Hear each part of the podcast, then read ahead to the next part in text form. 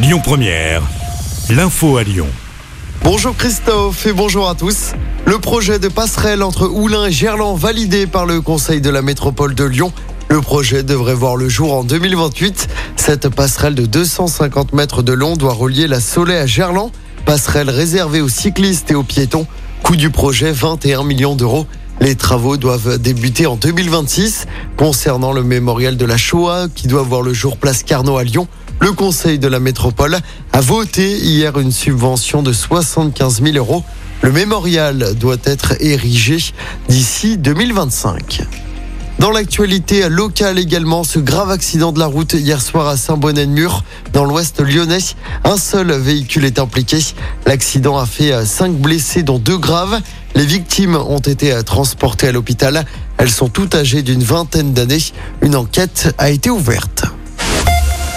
L'actualité est également marquée par cette dixième journée de mobilisation contre la réforme des retraites.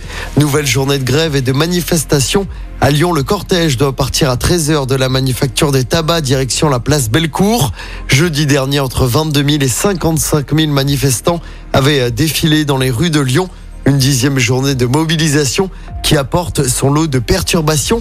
Dans les écoles, 30% de grévistes en primaire selon les syndicats.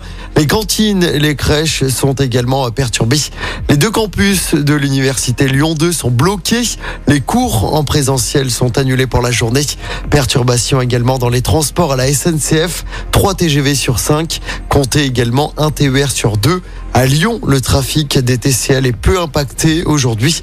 On vous a mis le détail complet sur notre application. On passe au sport en football. Deuxième match et deuxième victoire pour les Bleus dans le cadre des qualifications à l'Euro 2024. Victoire 1-0 hier soir en Irlande grâce à une magnifique frappe de Benjamin Pavard qui faisait son grand retour.